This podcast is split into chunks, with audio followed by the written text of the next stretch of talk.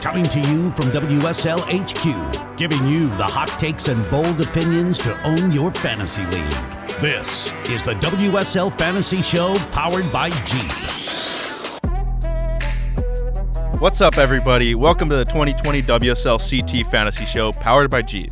I'm Mitchell Salazar. And I'm Brett Simpson. And I'm Hendo Bayer. On this show, we're going to be breaking down all of the upcoming CT tour stops before each event. We'll give you the insights, the nitty grit stats, and maybe even some insider information to help you set your lineups and beat your own friends. Yeah, you know, we're going to have those spicy takes. We're going to have some hot picks for you guys because what I lack in shredability, maybe I make up for with these huge glasses that you can't see right now. So I'm a full fantasy nerd. Sit behind a computer, watch every single clip of these guys surfing with the WSL doing the media management.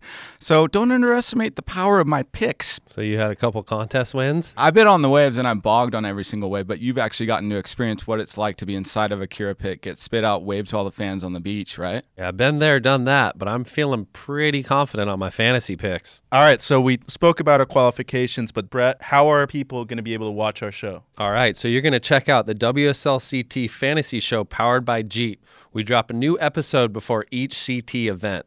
You can watch us on WorldSurfLeague.com, YouTube, or listen wherever you find your local podcast. And don't forget to smash that subscribe button so that you can be notified each time we have a new episode. The first show drops March 23rd. Before then, we'll see you guys in the lineup. Just an FYI to all our listeners, I ended up fifth place, Hurley Headquarters Fantasy Surfing 2017, baby! There was only seven people in it.